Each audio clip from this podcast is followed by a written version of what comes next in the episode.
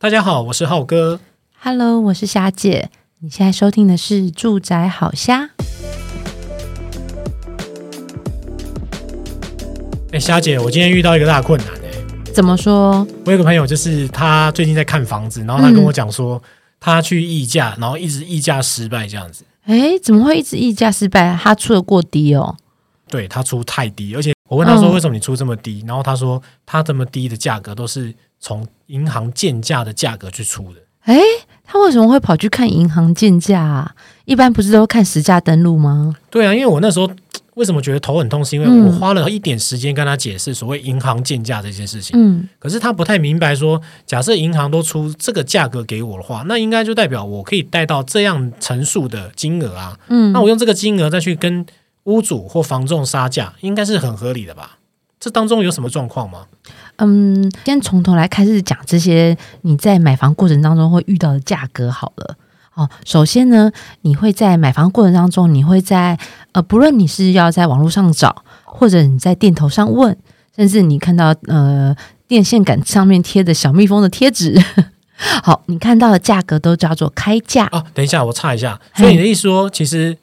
我们应该要认知到，所谓的房屋价格应该会有三大类，就是所谓的开价、实价跟鉴价这三大类嘛？对，嘿，然后看到的小蜜蜂那是属于开价，开价。哦，你在外面呢，或者是当房仲第一次告诉你说这个屋主他他要开他他的价格是多少？好，那个都叫做开价。那当然开价会随着，比如说屋主有可能急了有没有，现在很多那种呃屋主急售啊，所以急的要降价啦，那个看到都叫还都还是叫开价。嗯，对，好，那那当然。就会随着房市的波动啦，或者是屋主急着拿换现金啊，那个开价有可能就是可能也有可能我看过往上涨的哦。他觉得他第一次开价太低，我有看到那个房屋价格往上飙涨，啊，这么酷？对 对，真的。我有一次在追踪，帮我朋友在追踪一个房子，结果看到我收到不是降价通知，我去再去看，诶，他怎么多涨了一百万？然后我还吓一跳，想说为什么它多涨了？然后后来去打听一下那个房仲，去问了一下，因为很好奇嘛。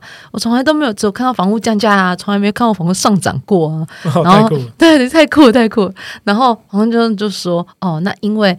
他就是他有小改了一些装潢，因为他觉得房子一直都卖不掉。”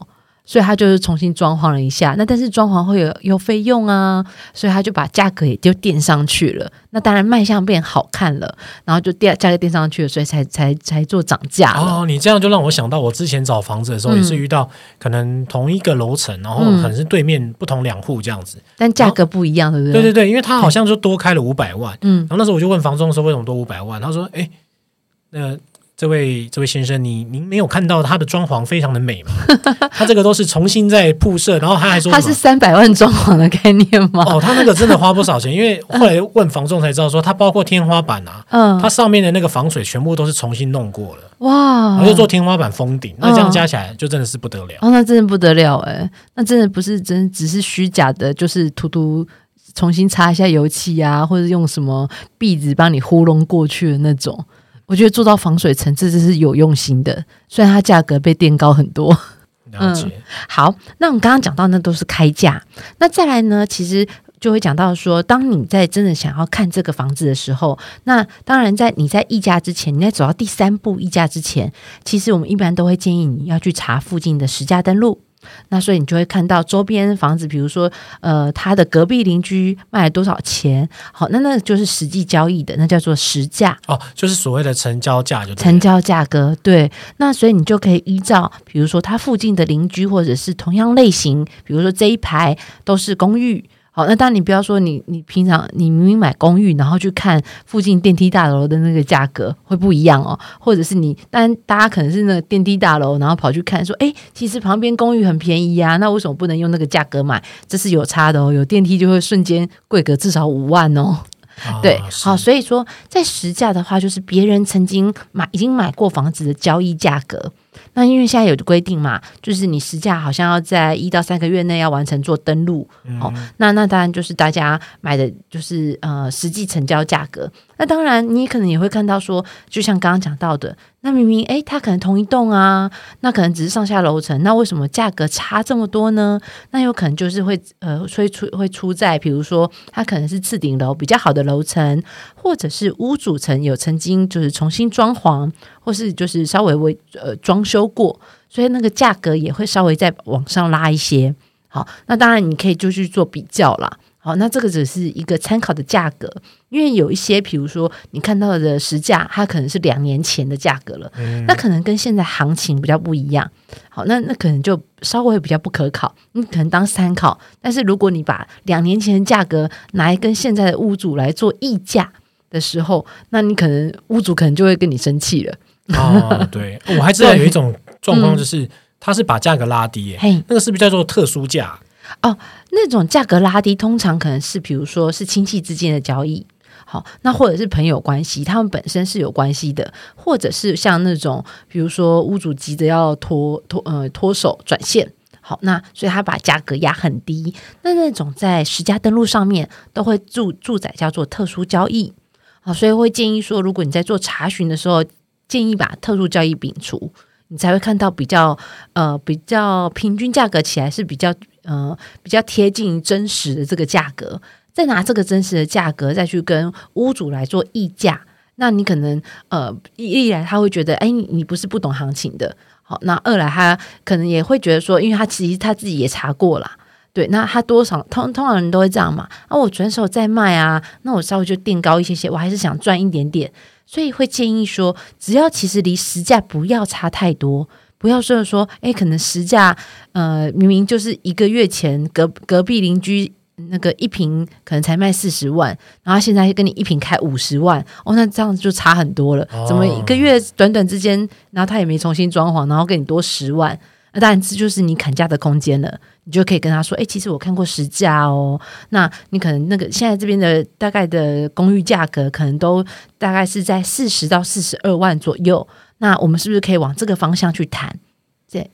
那我相信你有做过功课，你的房仲也会帮你。哎，你讲到这个，我突然就想到一个点哎，嗯、因为假设说这个屋主他的房屋开价可能接下来，譬如说是八百万，嗯，可是没想到过了三天后，他变八百五十万，那可能又过三天后，它变九百万，那是不是我也可以一个大胆的假设说，他可能是投资客，他可能急需用钱这样子。你说往上涨吗？对啊，对啊，对啊，就是这种很短期的频率往上涨，一般会往下修。好，因为他们一般会先开高高的，然后呢，但是因为发现开高高，因为总是想投资客嘛，通常想要多多捞多捞一点，所以一般会先开高。那但是他如果你看他短时间内下修下修再下修，那表示他真的缺钱了。啊，对，了解。哎，所以如果像如果有些网站，它有些那种，比如说什么呃追踪功能啊，价格订阅功能啊，如果你发现你追踪了一间房子，它三不五时就在下修它的价格，表示它真的急了，这时候就是你出手的好机会。哦，表示它谈价空间很大。所以如果说一直贸然的开价跟贸然的砍价，嗯，这个都有可能是投资客这样子。对，嘿，因为你知道当呃当初因为。以前，比如说早期，可能比如说那在那些税率啊什么的，呃，没有那么高的时候，他们可能那时候就会把很多钱都投向房地产。对，那当然现在因为像比如说景气状况啦，房市状况没有那么好的时候，他们可能想要趁就是，感现在局势还虽然好像停滞了，但是还不至于往下降，所以就会开始有投资客可能会要脱手。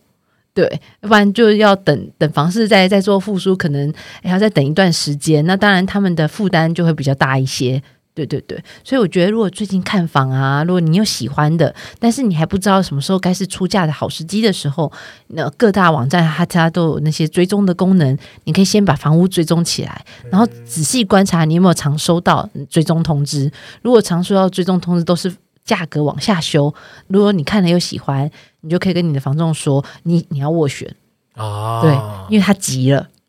对，而且他而且这种这种哦，他的级它它的那个下修都会是什么？比如十万十万下修，他也不会跟你一次说我一次就降个五十万，没有，他都是十万十万降，就是有点在测试市场的水温，对，有点在测试市场水温，想说我降到什么时候会有人。就是呃，就是又有心动，就觉得价格 OK，然后就打来看房子这样子。哦，对，好，那你刚刚提到你朋友讲到那个是银行建价，对啊，但是其实第三个那个其实会发生在什么时候呢？发生在议价完之后，你完成签约了。这时候就会进入到呃，代数帮你推荐银行啦，或者是你要跟你自己的银行去做房贷办理的时候，哦，算是最后的关卡的。最后关卡，那银行就会依照他们的就是一些评定的标准来做银行的估价跟建价的这些流程。那当然，这些建价是为了什么？为了要确定他这个房子，当如果你哪一天不缴房贷的时候。他有可能就会，比如说法拍啦，或者是呃，等于是你这银行，因为你跟银行做贷款嘛，等于是房屋抵押在那边，他评断这个房屋的价值好不好脱手，他就会在心里会有个房屋建价的这个价格。当然，通常这个价格会决定银行对你的贷款成数。对，好，那当然，建价他们在心中，哎，这个价值越低，他可能愿意贷款给你的，可能就不会到，不一定到你所想象说，哎啊，我之前一定可以贷款到八成啦，不一定哦。比如说，呃，你的房屋老旧啦，或者是说你可能是套房啦，那对于银行来说，那是脱手不易的房子，那那那银行建价的价格就会比较低。嘿，那但是银行建价只是来判断这个房屋，他们到时候在法拍的时候的那个价值，所以跟你平常那那那个是不能完全，这个价格都会偏低啦。嘿，啊，而且甚至有时候其他跟不上这个这个路段的房屋涨价的一个过程，所以建议你朋友不要拿银行间价价格去跟实价登录比啦，也不要去拿去就是拿去跟屋主议价，那可能会被就是房仲或者是被那个屋主说、嗯、啊，你不懂行情，怎么乱开这种价格，你来乱的这样，又来又来捣乱我们的交易流程。对对对对对，这个这个千万不要这样子，对，因为有些我知道现在有些。呃，就是房仲啊，或者是那种网站，他可能会告诉你说，诶，银行的建价会多少？那个其实只是告诉你说，你呃建价越低，你可能他可能是要提醒你小心的是，你的贷款成数可能不够高，但是不是告诉你说你要用这个价格去跟屋主谈？对，嘿，那只是要你有个心理准备啦。你可能真的如果说是一般住家的话，你可能不一定贷贷款到八成。你可能就要有心理准备，你可能要保守一点。我可能会建议，就是，诶，你当发现那个建价跟实价登录，或者跟他屋主的开价差距过大的时候，那你可能保守估计，银行可能只能贷款到给你到七成左右。嘿，这是个一个你能够贷款到多少的一个评估方式。因为我想到，其实也我朋友应该也是因为坊间蛮多，像银行他们都有网站提供这种建价的一个资讯提供啦。这边说，假设我今天把某一个路段，我在那个网站上输入这个路段，我就可以知道鉴，嗯、就知道鉴价的结果。我这房子的残余价值是多少？嗯，那这个残余价值是不是就影响到说，假设我今天残余价值被鉴定是八百万，那银行它贷我八成，所以我就等于是我可以从银行这边得到六百四十万的资助，是这个意思吗？对。哦，了解。嘿，所以有关银行建价部分呢、啊，其实它是跟银行愿意贷款给你多少钱有关，那跟你屋主要卖你多少钱那是没有关系的。嗯，嘿，那跟那是跟贷款有关哦。嗯，所以可能要提醒你，那个提醒所有在收听蜘蛛比较的那些就是听众们，好，那应要记得这件事情，对，所以千万不要再拿银行建价再去跟屋主谈了，那你可能会被笑说不懂行情。嗯，嗯，不过我自己用过银行建价这个系统的经验也是说，嗯、其实通常在用银行建价的前提就是你是在锁定某一个路段，嗯。然后去做这个路段的一个评鉴价，这样。然后另外就是路段你要考虑到这个房子它的呃房屋的屋龄跟屋型啊，因为假设像电梯大楼嘛，因为电梯大楼跟公寓相比的话，电梯大楼它有电梯，那相对起来它的价值就高一点。嗯，对。那如果你公寓的话，其实它是没电梯的，即便它十平多，但它可能也没办法得到更好的价格。所以其实，在建价结果的时候，其实你也要考虑到屋龄跟所谓的屋型这件事情。嗯。就像我们之前有跟大家提过的，像比如说一般呃，可能十六平以上的房子，那银行建价起来的价值就会比较高，因为他就会觉得到时候如果说法拍的话比较好脱手，所以当他在做建价的时候，呃，你你大概在换算的你的贷款大概可以贷到七到八成，那但是如果你是十六平以下的算是套房，那可能你的贷款可能就要抓在五到六成左右了。再请夏姐帮我们总结一下，说，嗯，其实以前面提到了三种价格嘛，对，那它的买屋流程上呢，应该会有什么样的建议去做这些价格的参考呢？嗯，首先，因为刚刚讲到第一个，你会看到是开价，好，那当然开价通常都是屋主希望的价值啦。那不过当然大家都想赚一点，所以那个价格其实通常都还是会有溢价空间的。好，那当然，如果一般的，比如十六平以上的房子，溢价空间比较大；如果是小套房的话，溢价空间是比较小的。好，那再来，既然看到开价了，所以你可能就要去查附近那一栋楼，或是附近同样类型，比如说你公寓就要看公寓。然后，或者甚至，如果你还看到同一楼层的，好，那越跟你的房子越像、越接近的，呃，而且是时间点越近的实价登录的实价行情，好，那这个这个就是有助于你在跟屋主谈的时候去谈的价格，哦，杀价的价格，啊，对对，杀价的价没有谈成交啦，哦，成交还成交价，对对对对对，好，那这个就是实价登实实价的部分。那最后呢，当你们完成了就是所有的交易了，那因为你要跟签完约了，签完约了，嗯、对，那你要跟银行谈你的贷款了。这时候银行会出动的是，他们会去评断这个房屋的价格，这叫做银行建价。好，那银行鉴价会影响你的，呃，因为你已经签完约了嘛，那它会影响你的是贷款成数。好，那当然这几会有几个判断点。一来就会判断你所在的路段位置，因为就这样讲的嘛。那他所，他既然要呃要去鉴价，他会考量到是当如果你哪一天缴不出房贷的时候，他法拍掉这间房子容不容易？好，那所以这是他他判断的一个标准值，那就会跟你的房屋的，比如说呃房屋大小，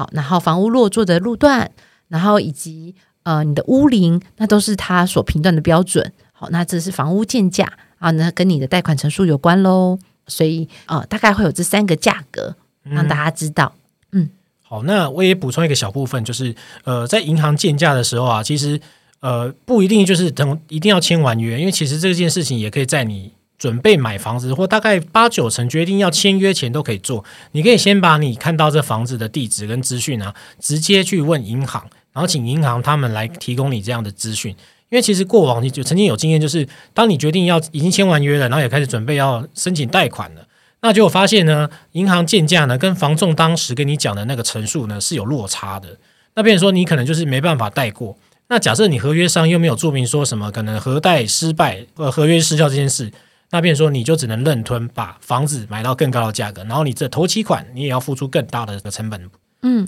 哦，我朋友在买套房的时候，他原本就想说啊，那因为是套房嘛，他就算准准说，诶，那可能可以，我可以跟银行借到三百万。然后结果后来银行整整个整个竞价评估之后，他最后只贷到了两百七十万。哦，所以还好是因为有家人帮忙，帮他先暂垫那三十万，对，把它补上这样子。对，因为等于是千就是千千算万算，没有算到银行建价到底怎么算。好恐怖哦！所以我才说啊，通常我们如果在在计算价格，我通常都会建议大家保守一点估计，这边多留一点钱，或是多存一点钱再再来买房。你到时候就是这种，如果真的是很难算嘛，你怎么知道银行怎么评定到底有多少？它可能有十几二十条的评估价值，你很难去猜猜测银行的内心。对，所以多准备一些备用金，其实对你来买房的时候，其实会比较安稳，这样子。嗯，今天这一集呢，就是针对房屋开价呢，然后还有其包括可能银行的建价，还有自己去呃议价的这个实价登录的部分，然后去做一些简单的说明哦。